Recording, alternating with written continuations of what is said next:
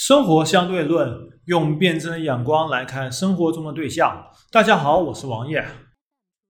哎，今天是我们的第一期节目，我们来和大家说说看空调。哎，首先先问大家，什么是空调？夏天了，大家的命是什么设备给的呢？大家先来走一波弹幕吧。空调、WiFi、冰淇淋、冰西瓜还是什么东西呢？空调的本质是热量和能量的搬运。以夏天为例，假设你房间里的温度为三十二摄氏度，那么这个时候三十二摄氏度的热空气就会被空调吸入，然后通过这个冷凝管，然后再吹出来冷风。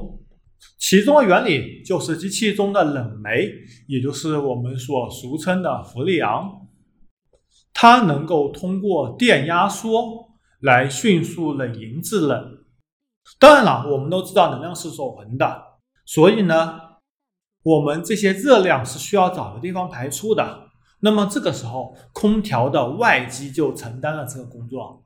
你在夏天，当你路过一台空调的外机的时候，你就会觉得这台外机特别的热，这就是把你室内的热量搬运到了室外。其实呢，无论是分体式空调、中央空调，还是我们家里的冰箱，它的原理都差不多。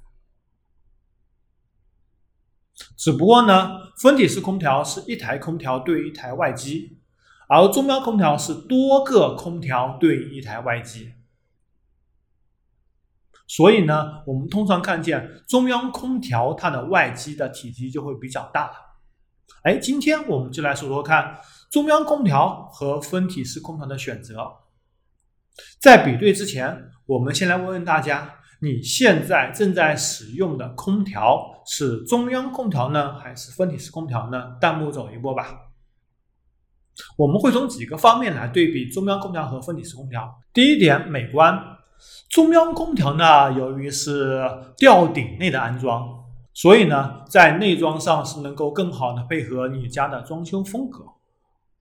所谓以简而美，是中央空调诞生至今的最大卖点，也是为什么你感觉很多豪华装修的房子都会选择标配中央空调，因为它的确可以让你感觉更高级。而分体式空调呢，它有一个比较大的内机，然后长长的管子和外机相连，加上呢有很多楼房，尤其是。很多高端的楼房，或者是很多很老的楼房，它的设备平台比较少，哎，这里就需要很长很长很长的管子，这就会非常非常难看。同时呢，还需要有排水管，找地方适应的排水。第二点，来看看安装效果。中央空调呢，其实讲究三分看产品，七分看安装。如果你安装的不好的话，让空气无法正常流通，会很影响你使用的效果。其实分体式空调安装的比重占的也是非常非常重的，尤其是变频空调，必须要抽真空，时间十到十五分钟。而有的安装师傅呢，只抽了两到三分钟，甚至有人不抽。这个时候应该怎么办呢？我王爷告诉大家，应该直接投诉，让厂家换一个新的空调，因为变频空调必须要在抽真空的环境下进行运行，否则很影响使用寿命，甚至会爆炸。如果你第一次运行了没有抽真空，后面再抽真空，这也会大大影响空调的使用寿命。直接找厂家更换一个新的，这是一个非常明智的选择。而市面上呢，往往有三分之一的空调都没有完全的抽真空，大家切记切记。第三点，我们来对比看看它们的寿命。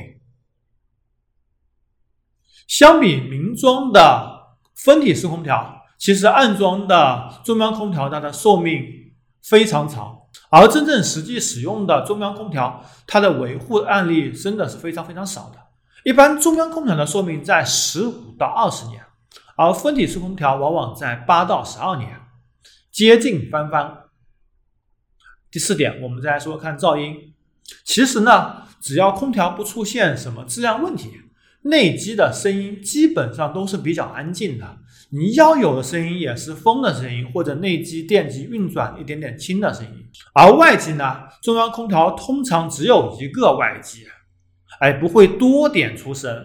分体式空调你可能每个房间外面都会有声音吧，中央空调的话，你可能只有一个地方会有声音，这点是有很大优势的。哎，当然了。你夏天在家里，当你觉得你的空调有非常大的噪音的时候，这台空调往往不是你家的，而是楼上或者楼下的。因为你通常在使用空调时候都会把窗户给关的死死的，往往听不到什么太大的噪声。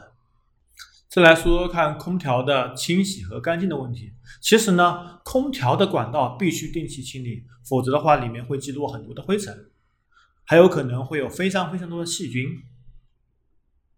问题是，比如你家有六个房间，你家装了中央空调，然后有几个房间是经常没有人使用的，那么每次清理通风管道的话，就是一个巨大巨大的工程。如果选择分体式空调的话，只需要清理每一台经常使用的房间的管道就可以了。而本身分体式空调的清洗非常的方便，中央空调清洗则非常的复杂。哎，王爷在做本期节目的前一个月，家里刚刚找了京东上门的师傅来进行空调清洗，在这里也贴几张图给大家参考参考。你家里比较乱，请大家随意吐槽。挂机的拆洗的价格通常在八十到九十元人民币，而柜机通常在。